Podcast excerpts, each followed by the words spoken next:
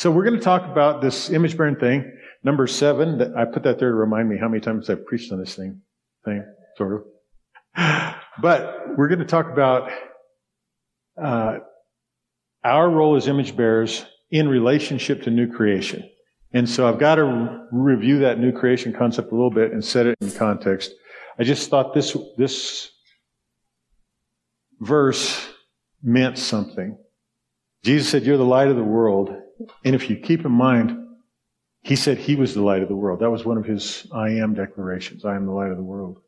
And to be equated with Jesus always seemed so abstractly special to me.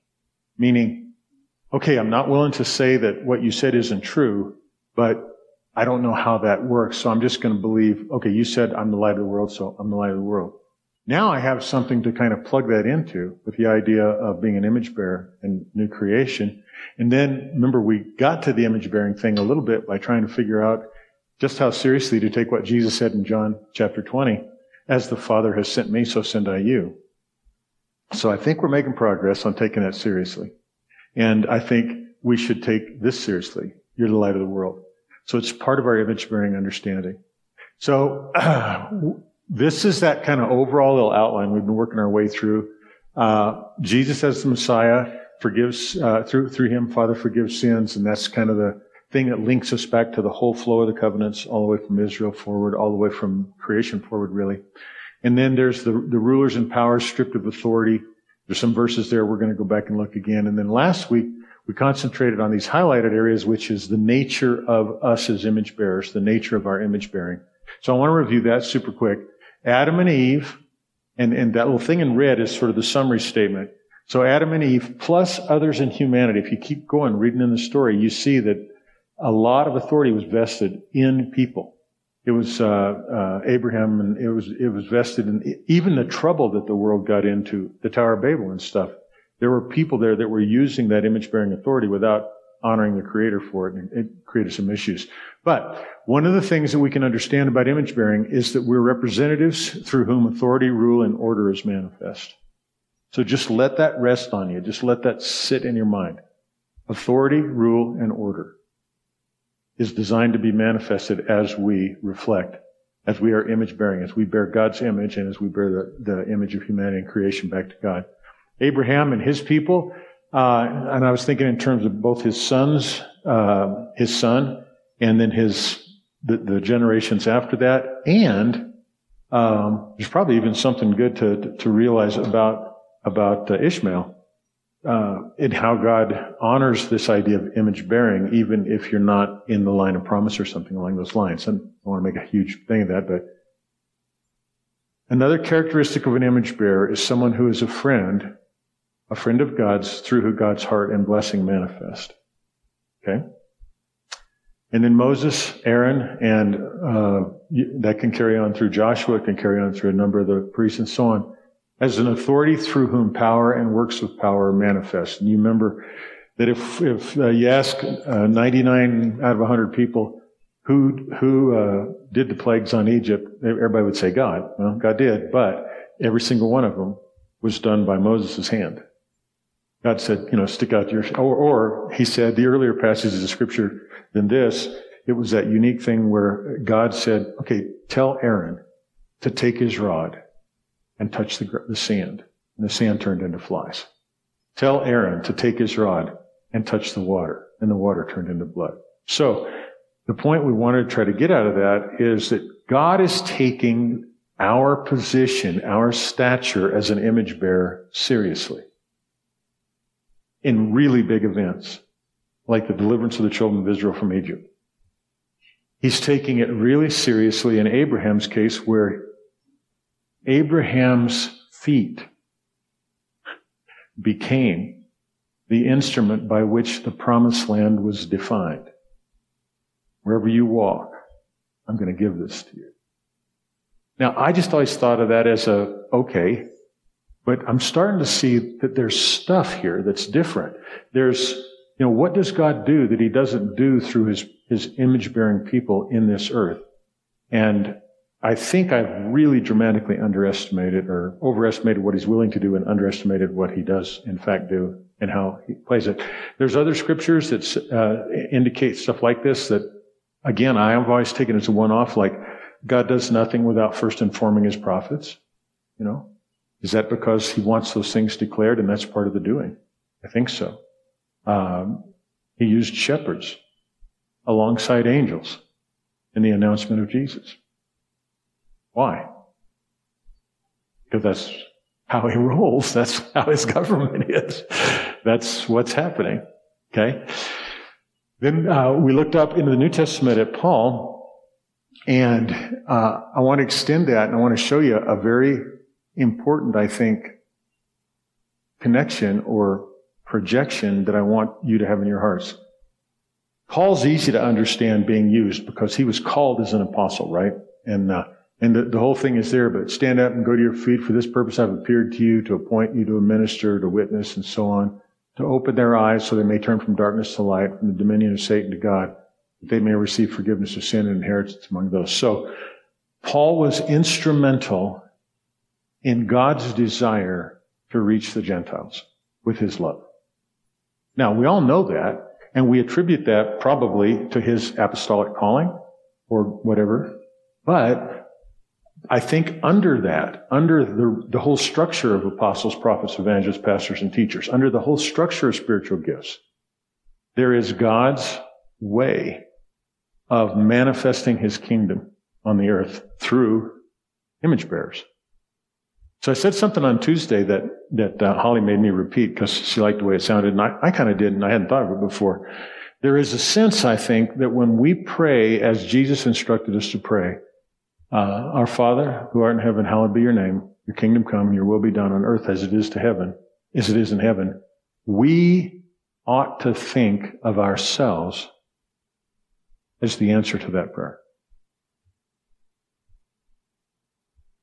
And when we don't, when we don't, we have a tendency to think that praying is a remote operation or that ministry is a remote operation where we're trying to get something down from God to do down here. Whereas it may very well, in fact, be what God's trying to do is get something through us. And I think we can all, so these aren't like revolutionary new concepts at all, I don't think. All of us have thought this, heard it. We all thought about anointing and we've all thought about ministry and calling.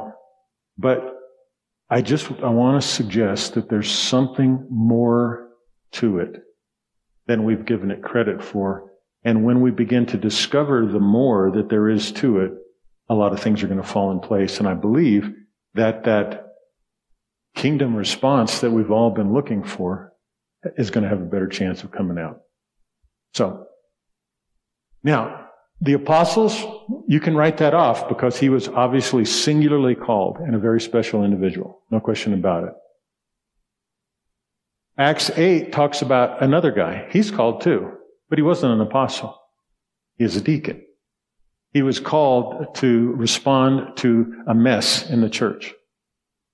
How many of, of you have ever gotten involved in a situation that was literally because you were available to try to solve a mess?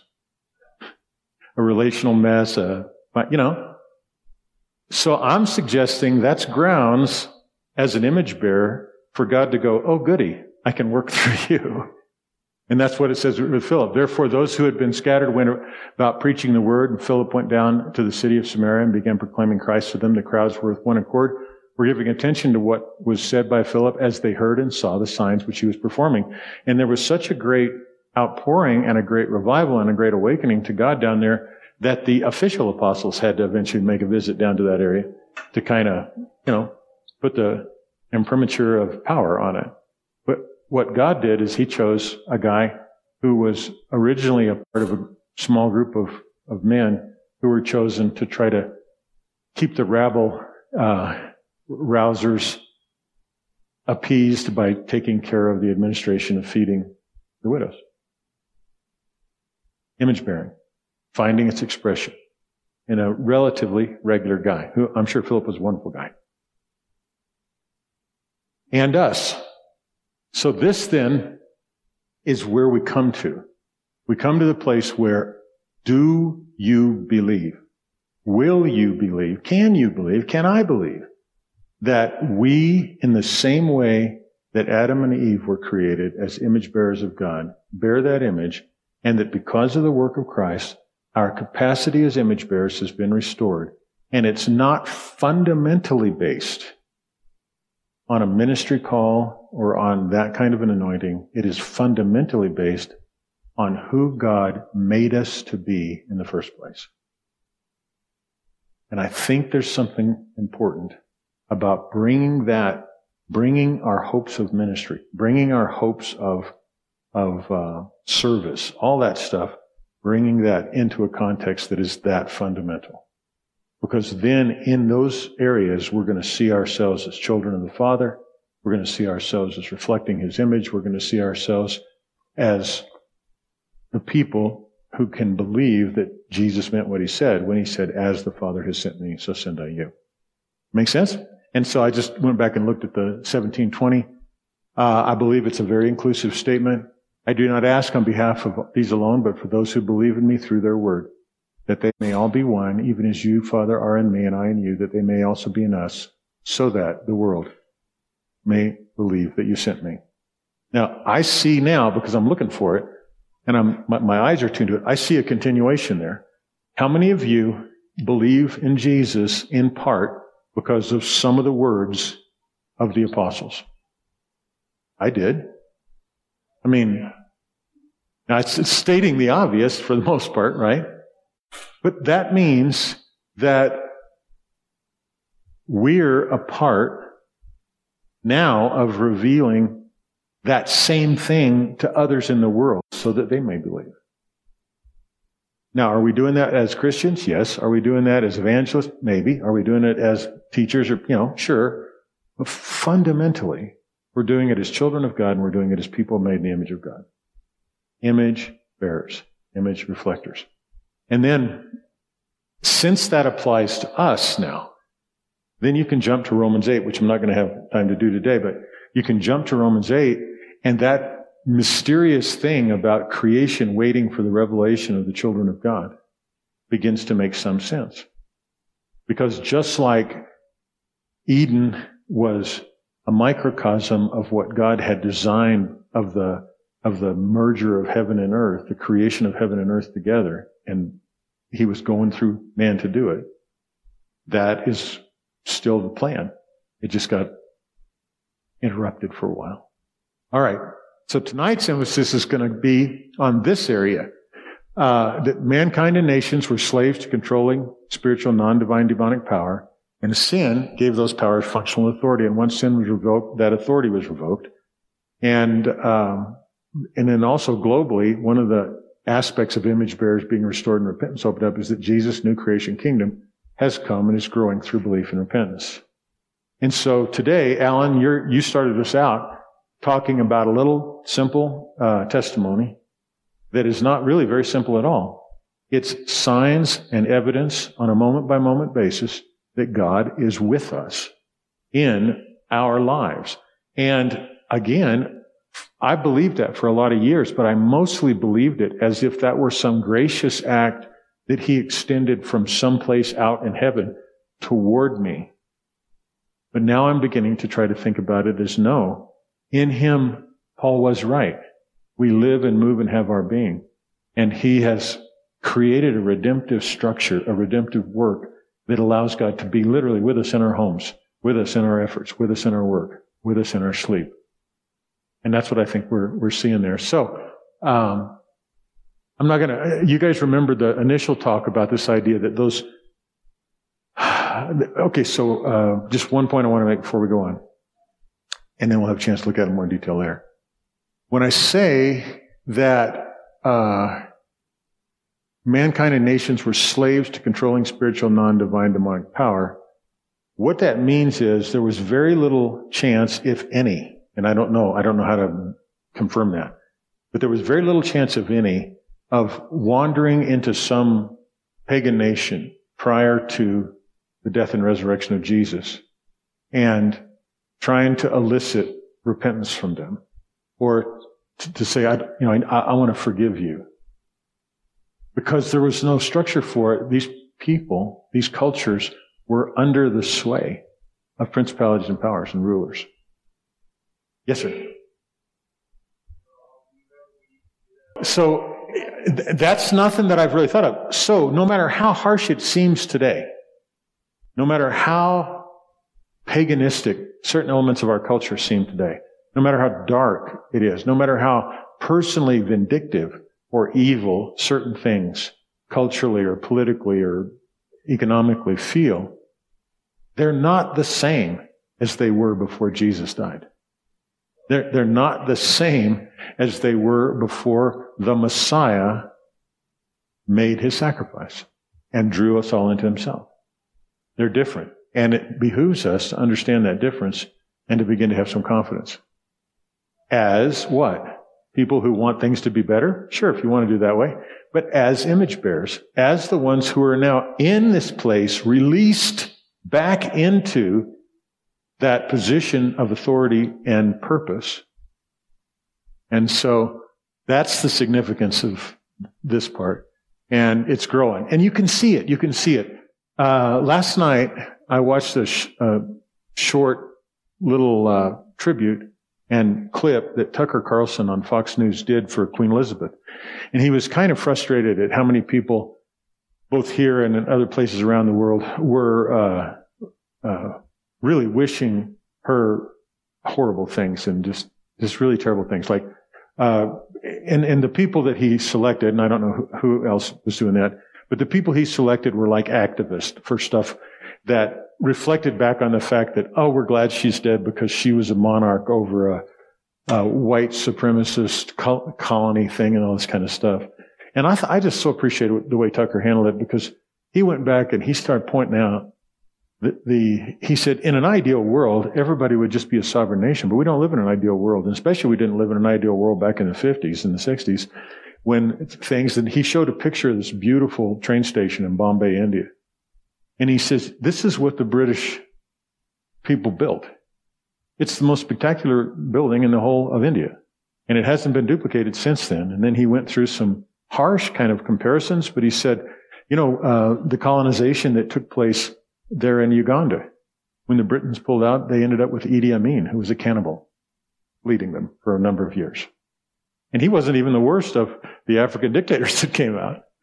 So, you know, things are different now.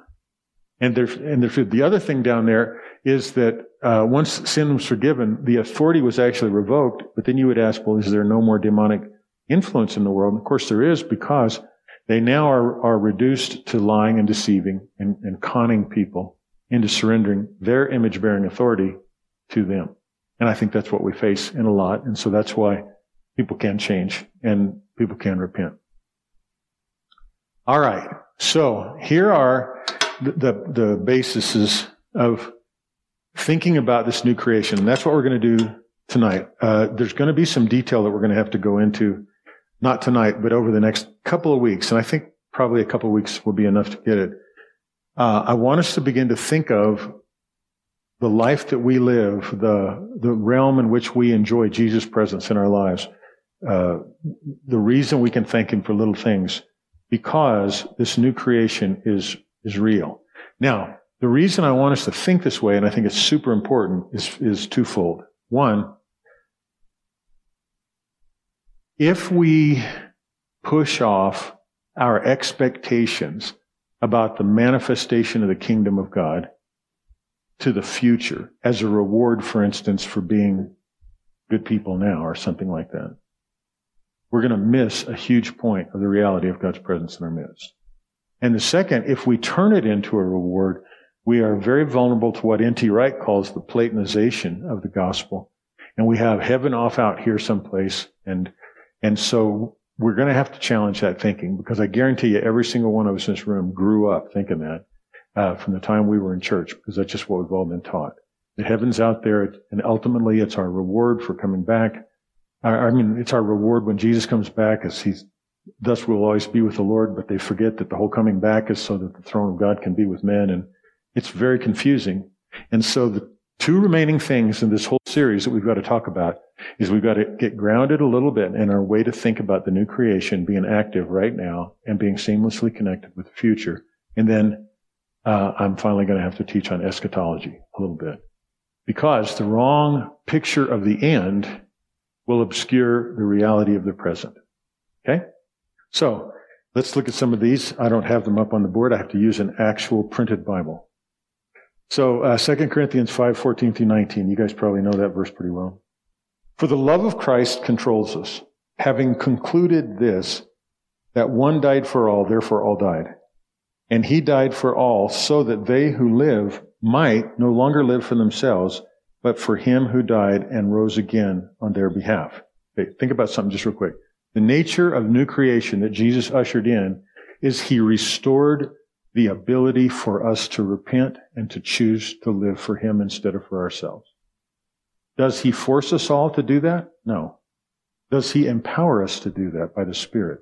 Yes. The invitation is real. The structure was changed. And that's what I mean by saying if you were to go back several hundred years before the death and resurrection of Christ, I don't think that you would find people that had the ability to stop living for themselves, stop living out of fear or any of these things because they were under the sway of these demonic principalities and so on. Therefore, from now on, we recognize no one according to the flesh. Even though we have known Christ according to the flesh, yet now we know him this way no longer. Therefore, if anyone is in Christ, he is a new creation. The old things passed away. Behold, new things have come. Now all these things are from God who reconciled us to himself through Christ and gave us the ministry of reconciliation.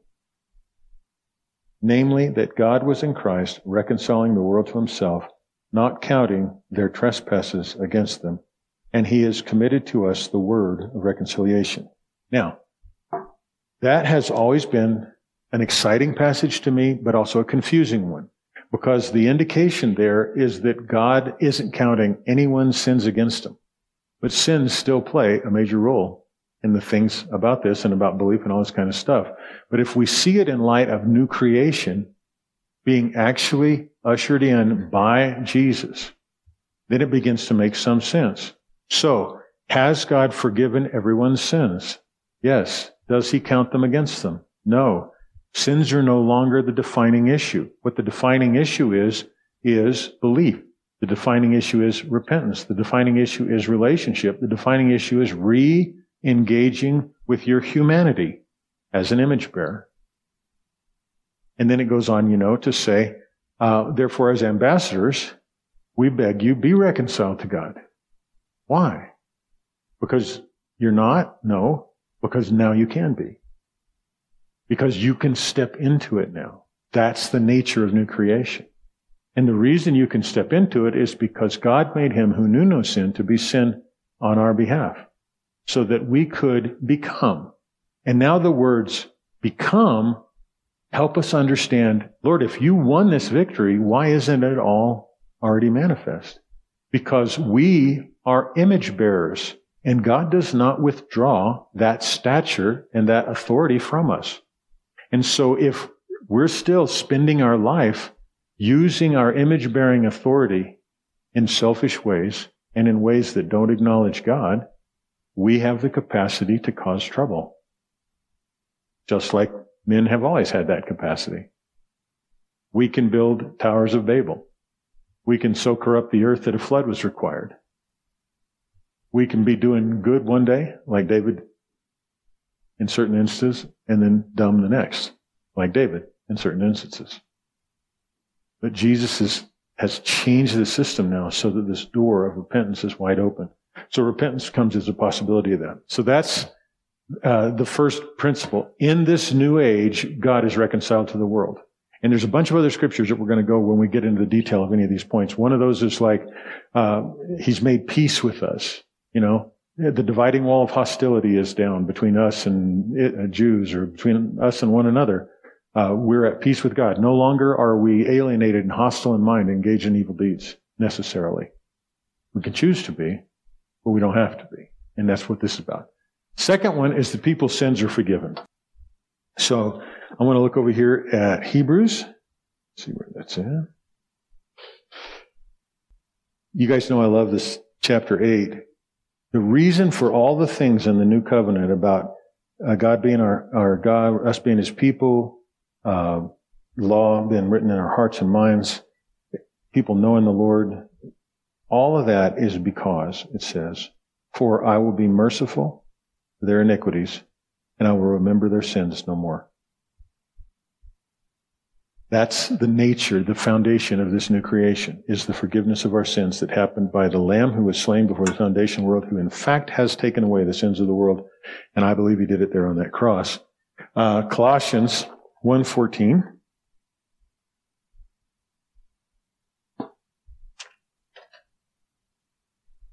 I'm going to back up to 13. For he rescued us from the domain of darkness and transferred us to the kingdom of his beloved Son, in whom we have redemption, the forgiveness of sins. Now, let me ask you, just to think about this with me for a second, because this is just an introduction to think more deeply about the new creation. When you've read that verse or had it read to you or studied it or whatever before, for he rescued us from the domain of darkness and transferred us to the kingdom of his beloved Son, in whom we have redemption, the forgiveness of sins. Did you think about it as being in one place, the domain of darkness, stumbling around, not able to see, and that somehow what Jesus did was pick you up and take you someplace else. I did. I did. Now, I'm not saying that there's not a sense in which that doesn't speak a truth, but I don't think it's the primary sense. I think that the dominion of darkness was broken on the cross when these principalities and powers were were stripped of their authority. And we're going to read another verse in just a second in Colossians, just a little bit further on, where it says that everything that was against us was taken away. So I don't think we had to move locations as much as we were brought into the victory that Jesus had over these principalities and powers. And that we now live in that. And that we are now in our image bearing capacity revealing that and releasing that in what we say and what we do and who we are. Okay? So the rulers and the powers are stripped. Let me read this one to you. Yeah, starting 13. When you were dead in your transgressions and the uncircumcision of your flesh, he made you alive together with him, having forgiven us all our transgressions having canceled out the certificate of debt consisting of decrees against us, which was hostile to us, and he had taken it, has taken it out of the way, having nailed it to the cross. When he had disarmed the rulers and authorities, he made a public display of them, having triumphed over them through him. Our freedom comes from that. The next verse says, therefore don't let anybody judge you on, on what you do or days you worship or anything like that. You see how this defeat of the enemy wasn't just a general victory on the part of Jesus. It was a specific victory on the cross while we were being drawn into him. I don't understand all that, but I'm trying to keep this stuff fresh in my mind mixed together. So Jesus stripped these principalities and powers of their ruling authority that they had had prior to this. And uh, the situation was such that Paul later says in another place, if they had known, if the rulers and authorities had known, whether earthly or demonic, they would never have crucified the Lord of glory because it just undid their whole system. And you can see it because an empire as powerful as Rome fell in just a couple of hundred years after this. From the, it was, it was turned into a Christian. Now, did it have some corruption and things in it? Of course. But it was radically changed. This act on the cross and the people, image bearers that were released as a result of it, did what the Gauls couldn't do, what the Huns couldn't do, what nobody else could do. The, the, the Celts, the Egyptians, yeah, the Germanic tribes. It brought transformation to the Roman Empire. And it's done that everywhere it's gone. Everywhere it's gone and not through the sword. And when we get distracted and make it by force like that, it just complicates things a lot. But it, it's, it's won through love. It's won through benevolence. It's won through bearing the image of the one that we were created in. So anyway, repentance has now been granted and empowered. Okay. So let me look at Acts. and read that to you. Which one's that? That's Acts 5. Okay. So this is uh, Peter preaching early on there. The God of our fathers raised up Jesus, whom you had put to death by hanging him on the cross. He is the one whom God exalted to his right hand as Prince and Savior to grant repentance to Israel and forgiveness of sins. And we are witnesses of these things, and so is the Holy Spirit whom God has given to those who obey. The purpose of the exaltation of Jesus to his princely, Prince of Peace, King of Kings, Lord of Lords status is to grant repentance. So this new kingdom is a place where regardless of what you've done, regardless of what your background is, repentance is available. And we have to learn to keep that in mind because regardless of what somebody's done to us, repentance is available to them. Regardless of the offenses to us, if we understand our image bearing reality, we have to understand that the goal of this thing is repentance. And forgiveness is what makes the room for that repentance. And I know that's something we've got to look at more in detail because we have a tendency to think that repentance of necessity precedes forgiveness, but it can't have if you think about it. Forgiveness was something that was gained, uh, Hebrews says, um, by one sacrifice at one time for all. And there's no more sacrifices offered for forgiveness. The shortfall of forgiveness in the Old Covenant and in Israel in the, in the temple was that it had to be repeated. But that was resolved in Christ. So forgiveness is the very thing which we realize when we repent because it already exists. It creates the opportunity. Therefore, when we forgive somebody, we are bearing the reality of the image of the cross. We are bearing the reality of the image of the Prince that is ascended and glorified. We are bearing the reality of his marks and thus opening up the possibility of repentance and change for the person or the people or the people groups or the nation or whatever the case is, which is, I think, one of the reasons why it'll, for me, it's already begun to change the way I pray. And it also adds a reason to pray. Because like, I know, Ronnie, we've had a couple of conversations. I, I, don't, I don't fully get the point of prayer. Lord, you already know what people need. You need us just to say it. Well, it's probably more related to this idea of the administration of image bearing in the new creation. That, that's just how God does it. You know, that's just how God does it. So, anyway. Then, uh, lest you think it be identified only with Israel,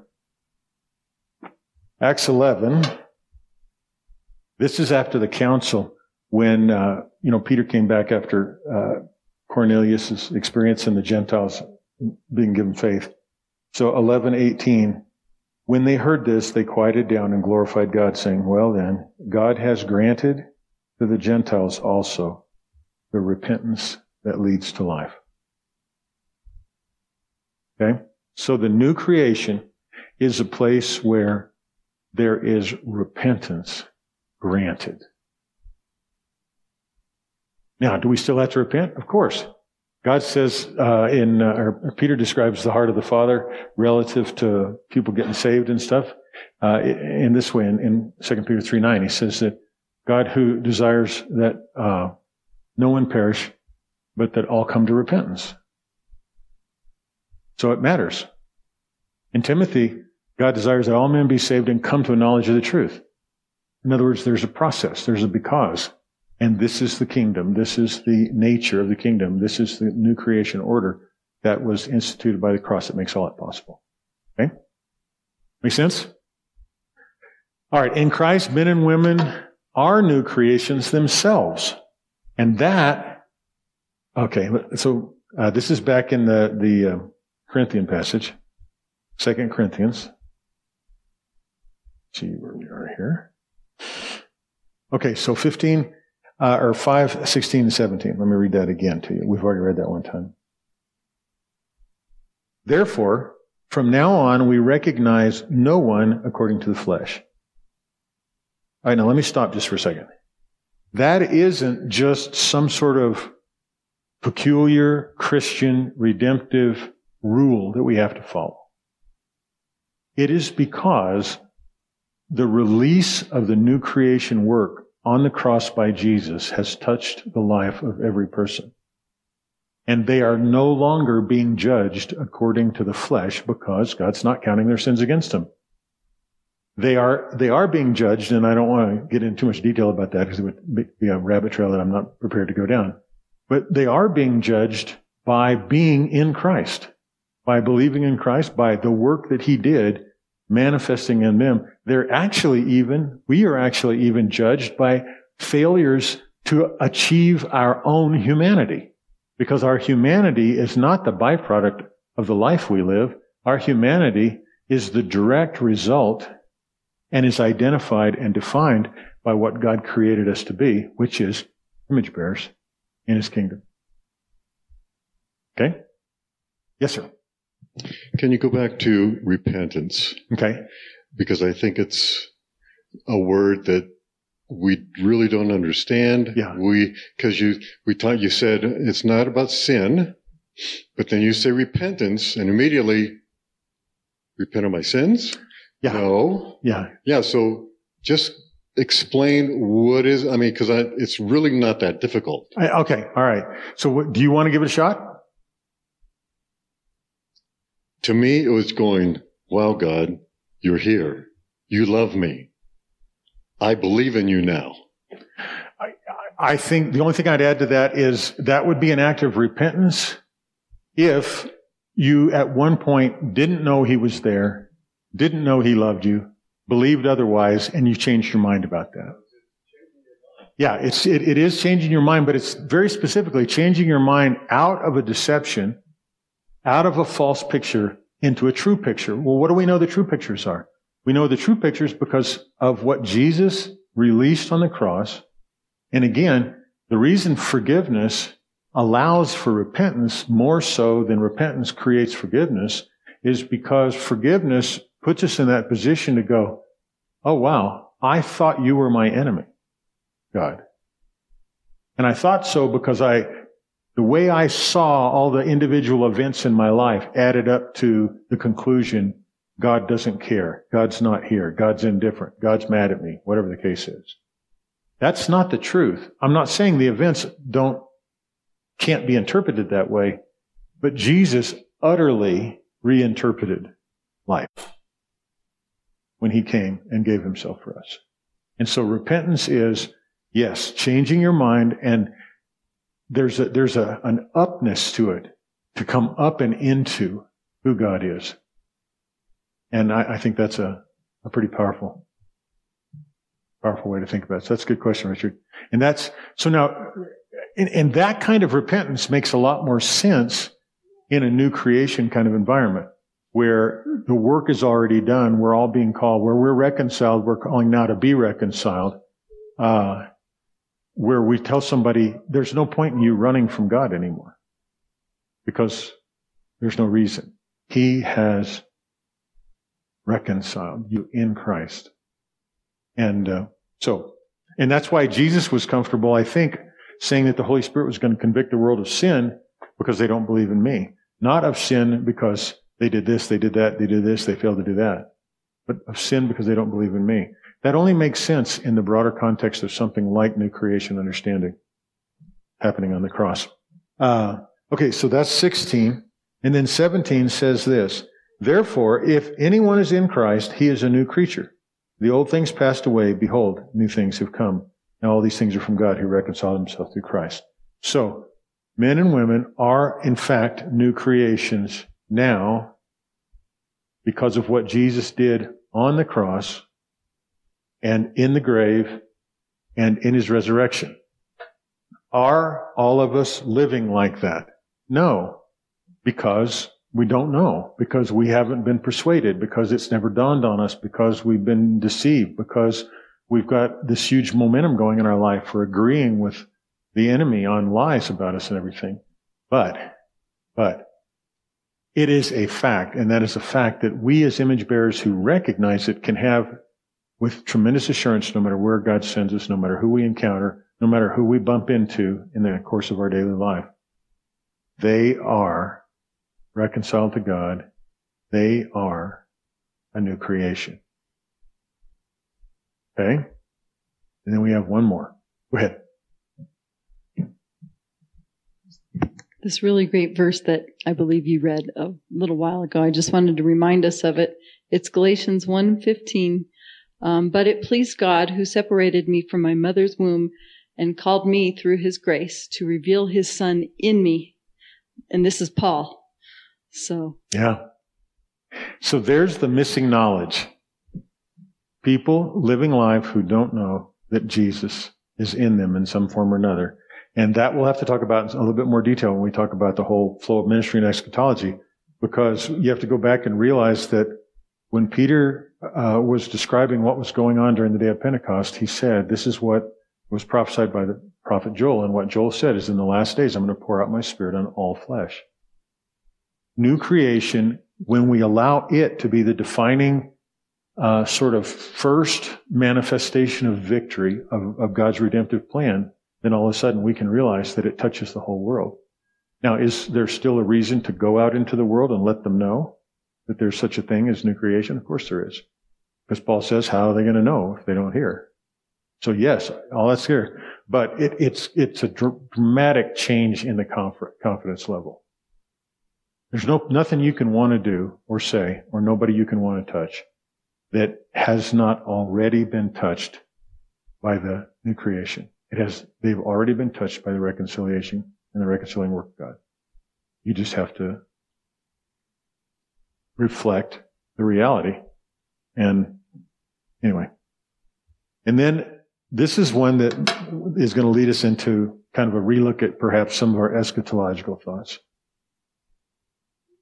New creation is the beginning of the new heavens and the new earth. There is a seamlessness. Now, I could stand here for half an hour telling you what I'm not saying, okay? I'm not saying Jesus is not returning. I'm not saying that there's not events, there's not prophetic things that happen. I'm not saying there's not various things that happen on the earth. What I am saying is that what we see when we see and hear what it talks about in the new heaven and the new earth, what we see is already begun. It's not something in the far distant future that we're pinning our hopes on and trying to just keep it fresh in our imagination and have, have faith, have faith, have faith so that we can survive how crappy it is today. The crappiness of our day today is just a want of the manifestation of new creation. And we play a role in changing that. And so that's going to cause us to have to, now, I, I think there's a lot of room within what we're going to look at, at how the new creation eventually manifests and, and becomes uh, the new heaven and the new earth. Uh, we'll dig into the scripture and try to figure that out. And we don't have to agree. And I, you know, uh, precious things that a lot of us believe they'll probably survive. But the reality is there's a seamlessness between what Jesus did on the cross and what in fact is going to happen in the end of the age. And that's part of it. So I'll read a couple of these things to you just to let you know where I'm kind of rooting those in scripture. All right. So 1 Corinthians 15, 21 to 28. Let me read that one real quick. But now, oh, this is verse 20. But now has Christ been raised from the dead, the first fruits of those who are asleep. For since by a man came death, by a man also came the resurrection of the dead. For as in Adam all die, so also in Christ all will be made alive but each one in his own order. Christ the first fruits, and after that, those who are Christ at his coming. Then comes the end when his hand, when he hands over the kingdom to the God and Father, when he has abolished all rule and all authority and power. For he must reign until he has put all his enemies under his feet. And the last enemy that will be abolished is death. Now, this explains in ways that I don't think we probably fully appreciate what is happening in the new creation right now. It is the process of Jesus reigning and bringing into submission all the kingdoms of the earth. You can see it. You can see it if you just look at history as a longer scope. From the moment that he came out of the grave, the world began to be infected by the glory of the kingdom of God. There's still places, there's still needs, but it's real. It's real. And it is going to culminate in what our hope is regarding the return of Jesus and the uh, new heavens and the new earth. And then that leads to the last scripture that I'm going to share with you at Acts chapter 3. This is in Peter's first sermon. And he says, Therefore, repent and return so that your sins may be wiped away. In order that the times of refreshing may come from the presence of the Lord. Now, let me ask you a question. When Peter preached that to those uh, Jews surrounding him there in Jerusalem after the Pentecost and so on, do you think that any of them experienced the times of refreshing when they repented and believed in their lifetime? Sure they did. Sure they did, even though there was some terrible things coming to Jerusalem after this. So the realization of this can happen and does happen every day on this earth now. But it goes more. Look, uh, so that refreshing may come from the presence of the Lord, and that he may send Jesus, the Christ, appointed for you, whom heaven must receive until the period of restoration of all things, about which God spoke by the mouth of his holy prophets from ancient times. So, the new creation is a byproduct of the work Jesus did on the cross, the victory he had over the grave, and the ascension and the being seated at the right hand of the Father, and us being seated with him there. And it's happening now. And it's bringing about victory now. And it's leading unflinchingly towards the new heaven and the new earth. That's why we need to start thinking about this new creation because it'll help pull heaven and earth back together in our thinking. Pull the redemptive plan to the core of it. It'll keep the distance and the, and the dualism and the dichotomies out of it. So does that make sense? Okay. Unfortunately, I'm not going to have time to do my little sketchy thing, but I'll start next week with that. Well, it's time. Kids are coming. You guys need to play. I need to worship. Yeah. Think about how you've seen creation. In the beginning, God created the heavens and the earth. How you've seen heaven and earth. How you've seen Eden illustrated. More often than not, they're separate sort of things. I'm going to show you that they're not. Yes, Vicky. Yeah, any questions, you guys, before we switch to worship? Any thoughts? Any comments?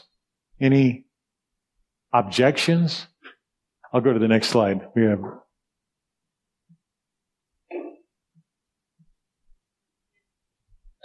Yes, sir. The language of the previous scripture, therefore, if anyone is in Christ, um, uh, the language, I think, has caused, has given permission for us to cause that to be a pivotal point where we consider the saved versus the unsaved, the people who've said the prayer versus the ones who haven't. And so I'm not entirely sure if, if the language, because, you know, how, if anyone is in new Christ, is that sarcastic? Because we all, we're, we're exploring the idea that we are a new creation. And, and so, um, or is the, is the awareness or the point of belief or the continual points of belief where we're continuing to find those uh, those joyous spots where we can we can repent of oh I see what it is you mean by this or I understand now something new uh, is is is that are those instances being reflected in that verse or is it strictly just really talking about we it's not that uh, if we are he's really saying we are uh, a new creation, and the language is, and how it was translated was just a little funky. Uh, that lean towards your first version of that. But I would add that the thing that makes that version sometimes look one way, sometimes look another, sometimes feel conditional, sometimes feel asserting, is because the struggle is literally talking about something that at one moment can only be seen clearly from God's point of reference, and at the next moment can only be seen clearly to respond from our point of reference. And so I think that if we settle the issue that new creation is a finished deal that is now in order, in or, how do you say that word? In orbitly? I don't know how to say it. Inordinately? No. It's moving steadily. it's moving exorbitant. I don't, never mind. I don't really, I don't know how to pronounce the word. That's embarrassing. Inextricably. It's inextricably. It's moving steadily from its reality that God sees as clear as a bell and functions in 100% to where the world will see it clear as a bell and function with it 100%. And if you read about the, the, the, activities in the new heaven and the new earth, the glory of the nations will be coming in because the victory has been won over all those false glories. So, I think, Jeremy, that, that, uh, that's a great question. And I think over the course of the next two, three weeks, we're going to have to look at, at the, the shift in perspective points to see if that explains that language rather than just, I'm, I'm not uh, quick to just say, oh, it was just translated wrong. Uh, but I'm also not quick to bow to the pressure of 40 years of doctrinal conditioning saying that it's just conditional. So uh, somewhere in there, I think we'll be able to switch this back and forth. Ronnie? Happy birthday, Amy. Could you read, is it Acts 3.19? It's on the... Mm-hmm.